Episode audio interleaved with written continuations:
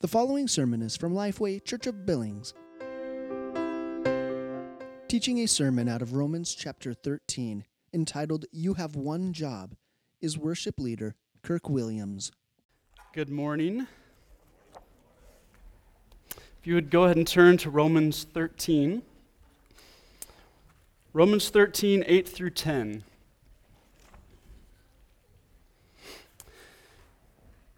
So, one thing, one thing that Christianity shares in common with really every world religion and in some ways every organization is there can be a, a lot of rules. Have you ever noticed that? I mean, sure, Jesus paid for our sins on the cross, but you still can't walk up to that annoying neighbor and slap them in the face. There, there seem to be umpteen commands that that we have to keep, and we see that in a lot of other organizations. You, you want to join the local golf club, then you have to maintain certain behaviors and standards. You want to join a hockey team, well, you got to wear your skates and only hit people sometimes. we believers, like them, we seem to have a lot of rules that we see in Scripture. And if you're like me, sometimes it gets confusing and a little bit hard and a little bit discouraging. I mean, take so Romans 12, 9 through 17 as one example. This is eight verses. And in these eight verses, there are 22 commands that we are given. Things like let love be genuine, don't be haughty. All of us pretty much knocked out with those too. And that's only in eight verses, and there's actually 31,102 verses in the entire Bible. So if you're like me, I, I look at this and I feel like I'm constantly pulled in all these directions. I constantly have all of these, these, these things I'm trying to do. I'm trying to, okay, let's, I got to keep a hold of my anger and make sure I'm not yelling at the kids, and, and my brain's like on there, and then I realize, oh man, I'm not, I'm not really uh, paying attention to just my eating. I'm becoming self indulgent. I'm becoming gluttonous, and, and I do that, and then I realize, man, I just got to pick up my socks from the floor and love my wife so that she doesn't feel like she has to pick them up. And sometimes I feel like I, I can't keep them all, and in fact, it's just exhausting trying to. And I feel like I range in varying levels of effort, got to try this, to hopelessness. What's the point? There's just too much to follow, there's too much to do. But what if I told you that the responsibility of the believer in this new covenant age, after the death, burial, and resurrection of Jesus, that it's not a complicated responsibility. It's not an easy one, but it's not a complicated responsibility. And this is where we're going to look at our passage. So, looking at Romans 13, 8 through 10, Paul says, Owe no one anything except to love each other. For the one who loves another has fulfilled the law. For the commandments, you shall not commit adultery, you shall not murder, you shall not steal, you shall not covet, and any other commandment are summed up in this word you shall love your neighbor as yourself. Love does no wrong to a neighbor, therefore, love is the fulfilling of the law.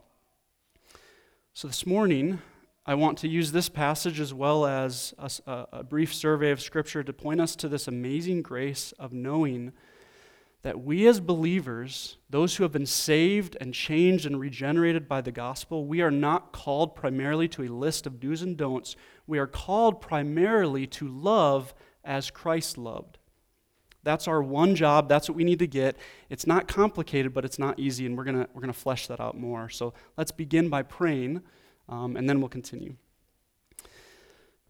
Father, I ask as we look into your word, would you help me to present this in a way that is getting to the truth of, of, of what you wrote? Because if, if we're not seeing the truth of what you wrote, then, then we're wasting our time here.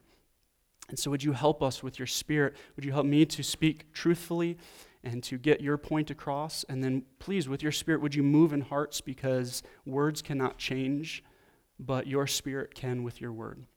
So, please change our hearts this morning as we consider this. In Christ's name we pray. Amen.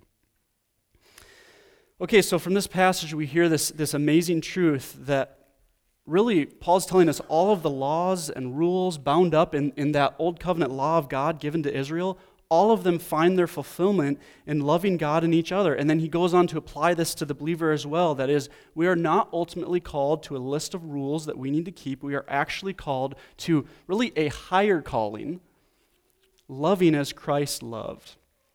So, considering that, let's look at three graces this morning. So the first two are going to be almost more summary type things about this concept, and then the third is really going to be us digging into this passage.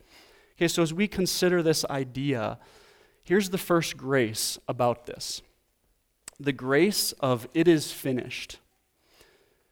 Okay, so anytime we talk about any sort of the believer keeping rules in any way, we have got to start at the fact that Jesus already kept those rules for us. That is the first place that I think we need to start. Whenever there's any conversation about what is the believer's responsibility, we've got to start with the fact that Christ obeyed all the rules perfectly for us already on the cross. In Hebrews 3, in Hebrews 3 and 4, that's described as entering his rest. Basically, this idea of literally resting from a reliance on our works to please God and resting instead on his sacrifice being sufficient to save us in every way. So it's, it's really a crucial thing. We as a believer, uh, when, when, someday we face the ultimate judge and he, and he looks at us and he opens the long file drawer of all of those things and he says, Hey, has, has your good outweighed your bad? All there is is one small sheet of paper in there for those who have trusted Christ, and it says, Paid in full. There is nothing that we can do to earn God's, God's grace. And so, briefly speaking to those here, if, if you are here and you are, you are seeking, you're not, you're not quite sure yet whether or not you, you buy into this, you're not quite sure if you believe this. Let me just reiterate that what we believe here is not that by following the rules of Scripture, we don't think that we're gaining God's favor or His pleasure in any way. In fact, quite the opposite. There's nothing that we can do to gain that because the weight of our sin actually just constantly outweighs that. Every single second, we are continually acting in, in ways that are selfish and unloving and drawing glory to ourselves instead of God. We can't, we can't outwork our good. And that's why we believe so strongly. That's why we talk and sing about Jesus constantly. Because Jesus, in his perfect life in the Gospels, he fulfilled every single law that there was. Every single law that God has given to us, Jesus perfectly fulfilled them. That's why the Gospels isn't just primarily the death, burial, and resurrection of Jesus. There's a lot in there about the life that Jesus lived. It's not just about being an example, it's showing us that Jesus perfectly fulfilled the law. And then we're told by Paul, then when, when he died, then he gives that perfect life to us. So it's this really crucial thing, and it's this grace that anytime we talk about any sort of responsibility of rules, we have to start there.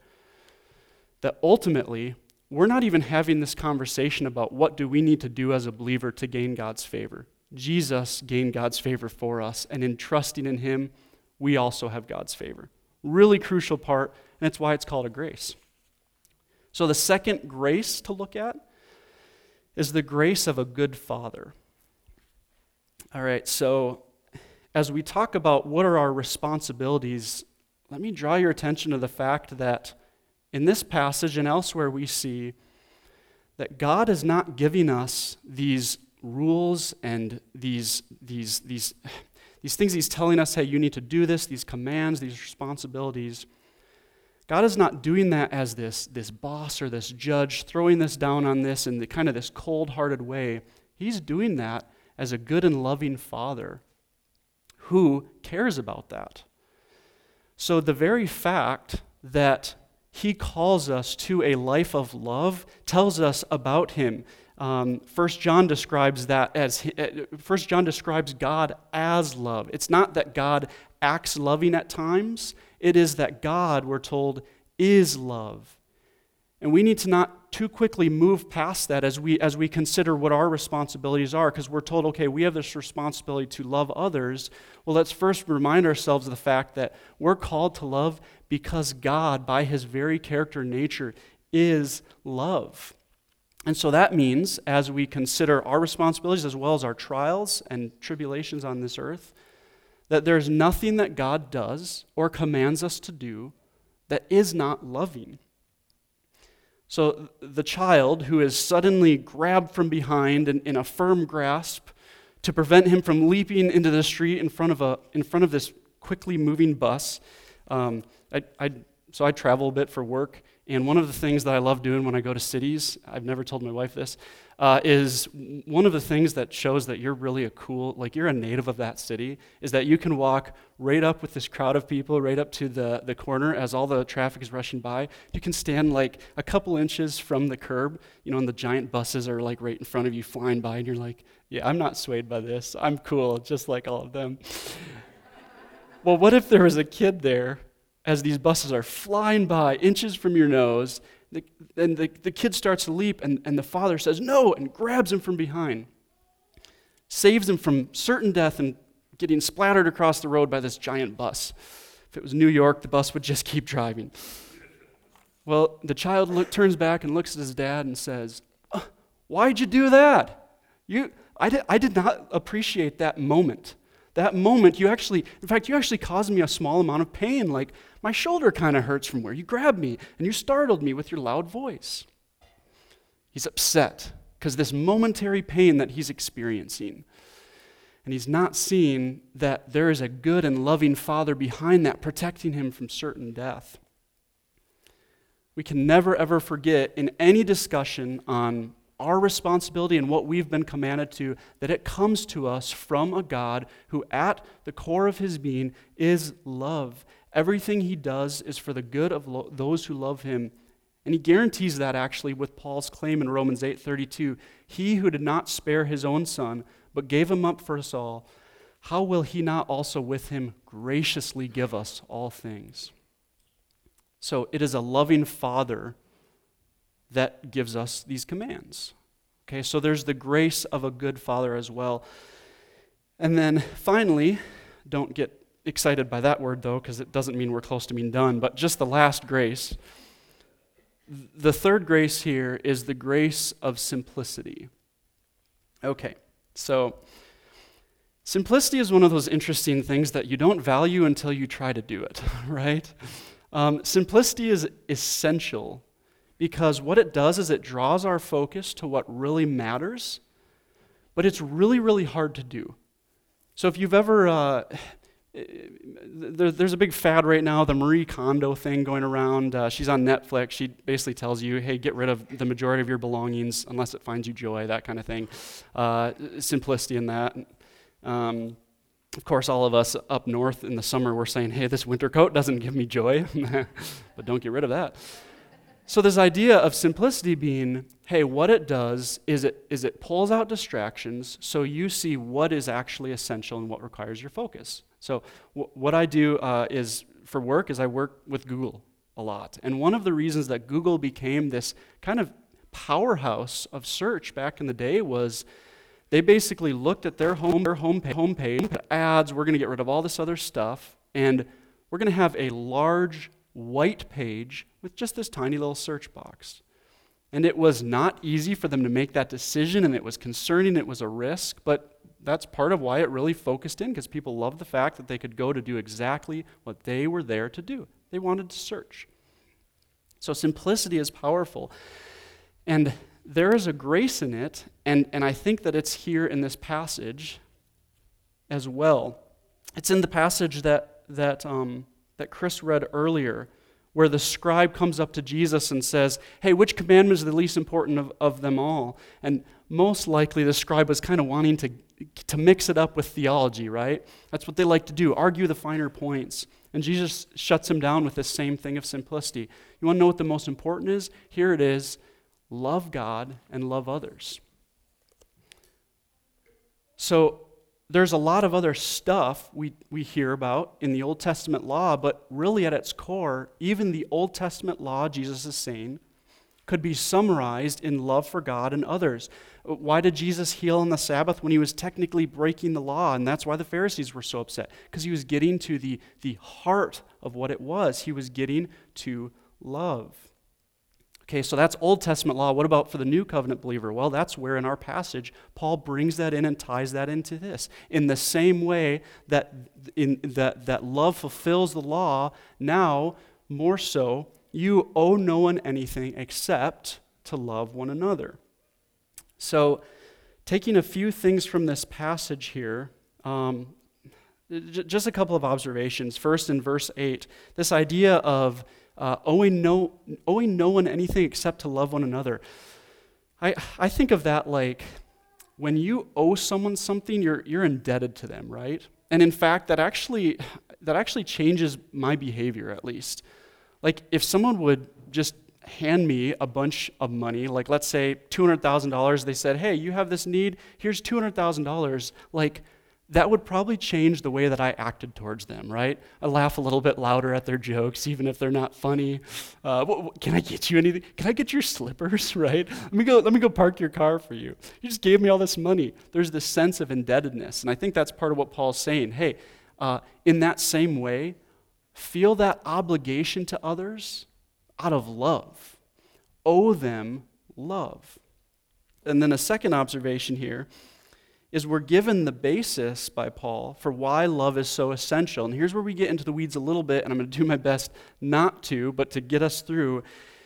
But love is so essential in his argument because it's the fulfillment of the law, it's the fulfillment of the Torah here. So, according to Jesus in that previous passage we read, the primary point of that law was that it was a call to love God and love others. And one thing I'd point out to you is by the way, on the other side of this, this actually means that the, the Old Testament Israelites could get this wrong on the flip side of that. And, and, and they did. So Jesus tells this to the scribes and Pharisees Woe to you, scribes and Pharisees, hypocrites, for you tithe mint and dill and cumin and have neglected the weightier matters of the law, justice and mercy and faithfulness. These you ought to have done without neglecting the others. So actually, they were obeying the rules of the law. And in fact, just to be safe, they were obeying even like the obedience of these obedience of this law, then that law, and making sure just to, to check every single box, cross every T, dot every I, just to make sure, because they wanted to obey the law, because that's what was important. And Jesus is saying, You missed the point. Yeah, sure, you're following the rule. You've missed the big point. You've missed the fact that it's about love, it's about righteousness, it's about not neglecting others.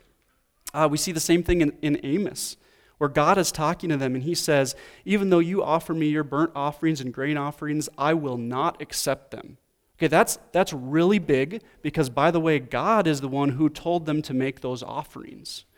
God said, God said, make these burnt offerings, make these grain offerings. But now he's saying, I won't accept them. So you're following my rules. Why is God not accepting these? Because Verse 22 For I know how many are your transgressions and how great are your sins, you who afflict the righteous, who take a bribe and turn aside the needy in the gate. Again, going to that, going to that further, we see glimpses even of in the Old Testament of the fact that God's commandments and his law code, they have always been about a deeper reality of this, this, this continuing thing throughout them of love. Okay, so what about new covenant believers though? So in Matthew 5:17 Jesus says, "Do not think I have come to abolish the law and prophets. I have not come to abolish, but fulfill." So there's a very real aspect where we are no longer as new covenant believers under that under that Torah, but in the same way, this is the re- very reality of what Paul is getting here. We are not free from the law now so that we can be antinomian. It's not that we are freed up from the law so that we can live how, however we want. He actually says, I hate to tell you this, it's, it's actually more aggressive than that because now your command is to love as Christ loved. So you're worried about like following these 10 rules, and that's not the point. Actually, the point now is love as Christ has loved. Galatians 6 2 says, Bear one another's burdens and so fulfill the law of Christ. Jesus says in John 13, shortly before he goes on to his death and burial and resurrection, A new commandment I give to you, that you love one another just as I have loved you, you also are to love one another. Well, it's not technically a new command, right? Because we're told that the point of the Torah was all about love, but in that sense, Jesus is saying, here's, here's the deal. The, the end of chapter 1 has been written. I have come. I have now fulfilled the law because I lived it perfectly. And so now align yourself to me in faith. And now, this new commandment I give to you, now your job is to love as I have loved. Which, if you think about it, I, would kind of prefer the easy 10, uh, 10 rules, right? In some ways, this, this is impossible. Let me, uh, let me read from you. Um, this is a little bit of a lengthy quote, but it's so good, and I didn't know how to break it up, so I'm just going to read it, and I think it's going to be here on the, on the screen. This is a fantastic book by a guy named Charles Leiter. It's called The Law of Christ, and he says this. He describes this concept like this The Christian standard is thus not just any sort of love, but Christ like love love of the same quality and magnitude as Christ himself demonstrated in his incarnation and death on the cross. By rising to pray and commune with his Father, by walking through jostling crowds in perfect peace and tranquility of heart, by opening his mouth in wisdom and compassion, by washing his disciples' feet, by forgiving his enemies, by everything he ever said and did, the Lord Jesus gave us the pattern for our conduct. As we indicated earlier, it is the highest, clearest, and brightest revelation of man's duty that could ever be given to the human race. There can be nothing more exacting or more demanding or more wonderful than this to love God and to love others in just the same way and to the same degree that Christ did.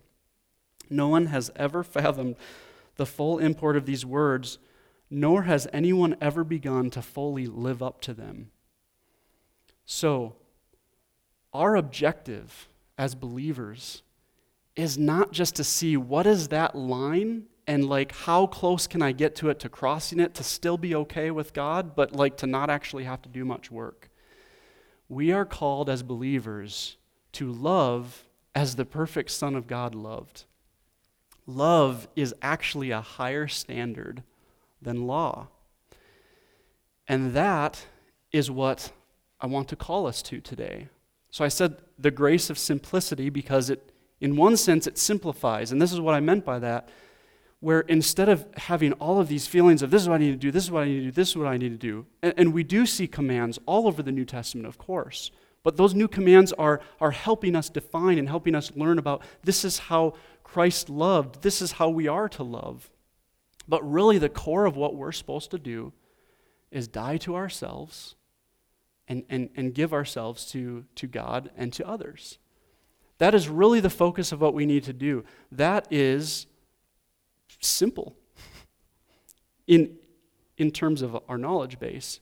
And it's, it's, it's impossible without the Spirit, we're told.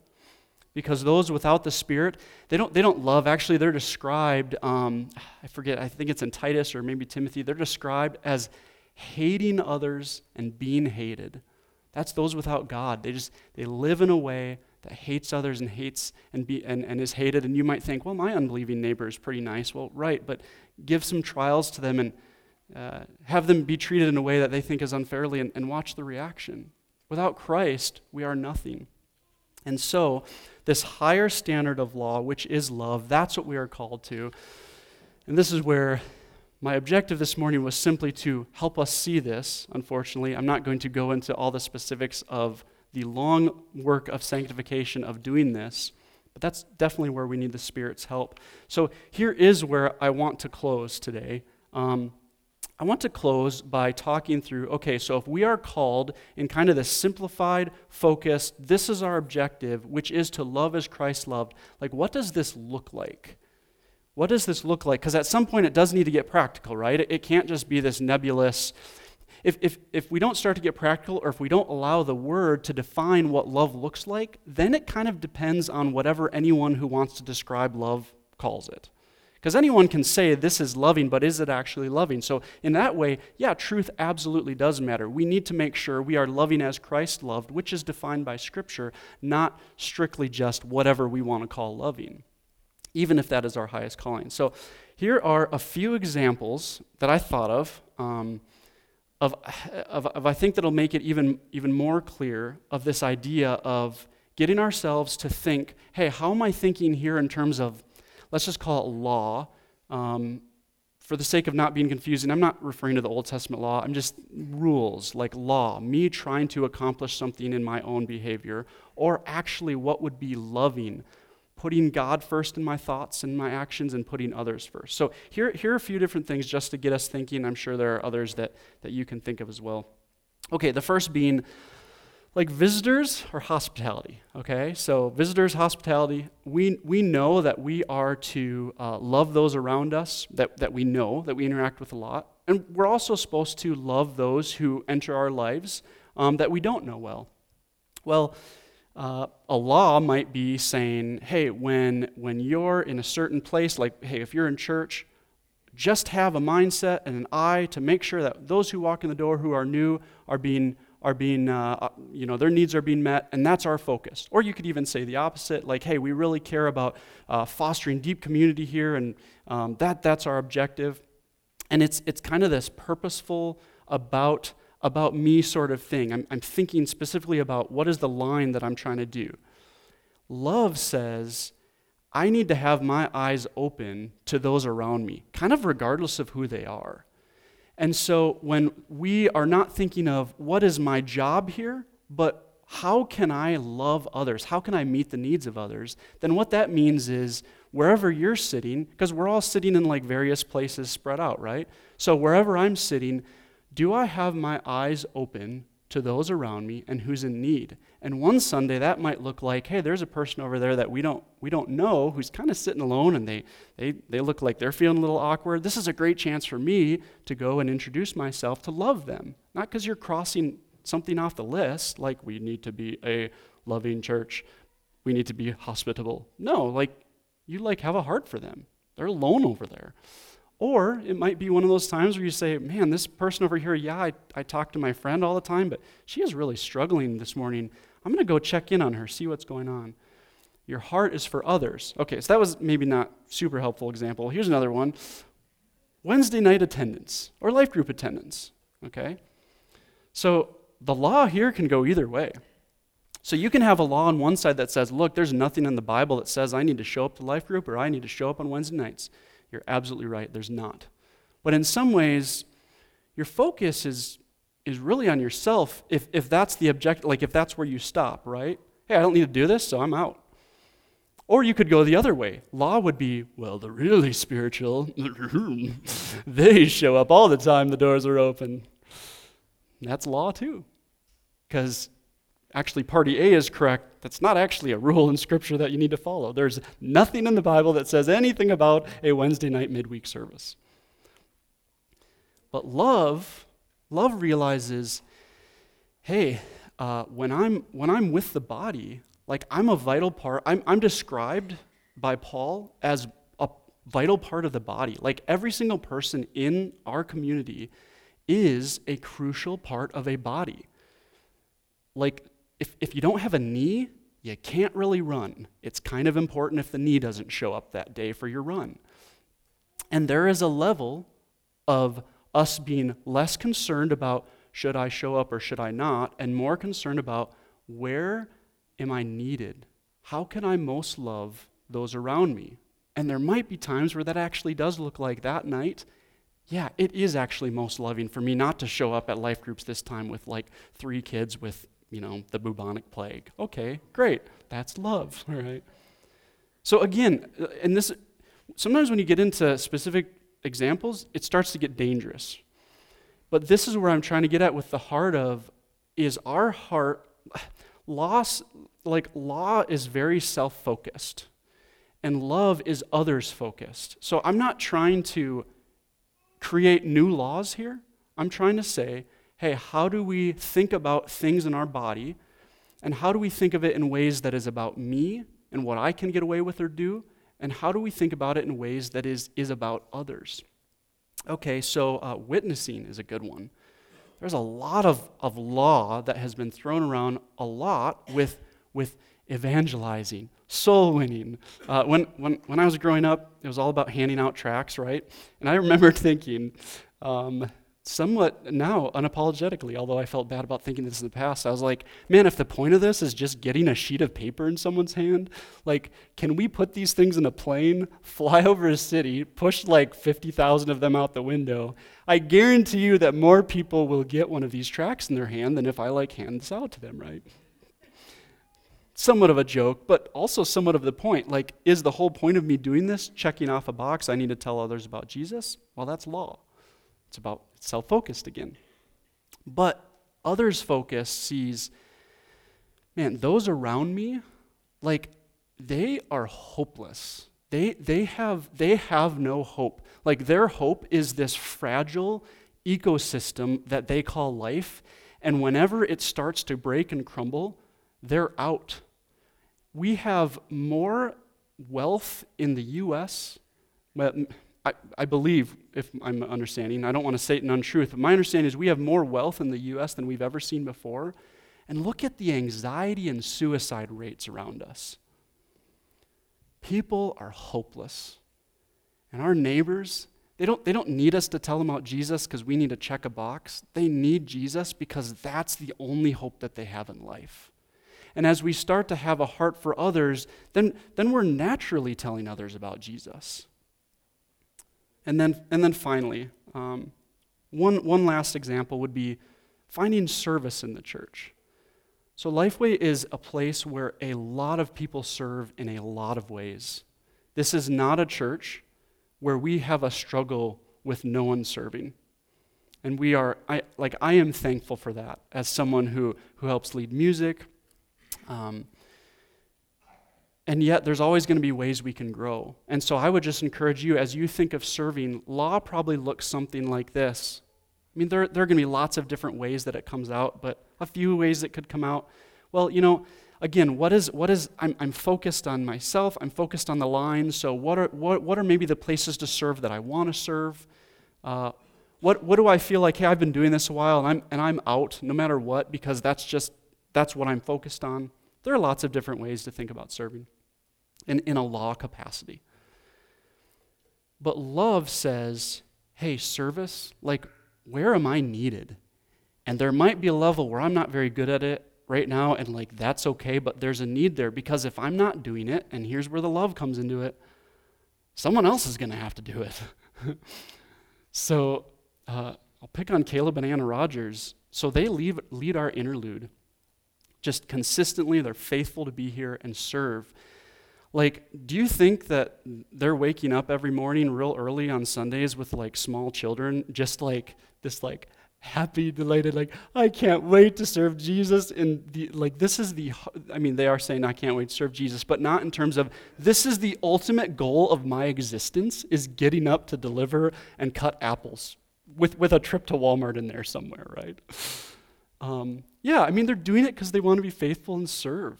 But you know what? If we never help them with interlude, then like someone has to do it and it's going to be them. And even if they have a good attitude, that's still a burden on them. Like, like it's still a place that they have to serve. And, and there are lots of ministries like that. There's greeting, there's nursery, there's things like that where we need to look at it less like, hey, what do I need to bring to the table? And more, how, am, how is what I'm doing impacting those around me? And if I'm not serving in this area where obviously there's a need, someone else is.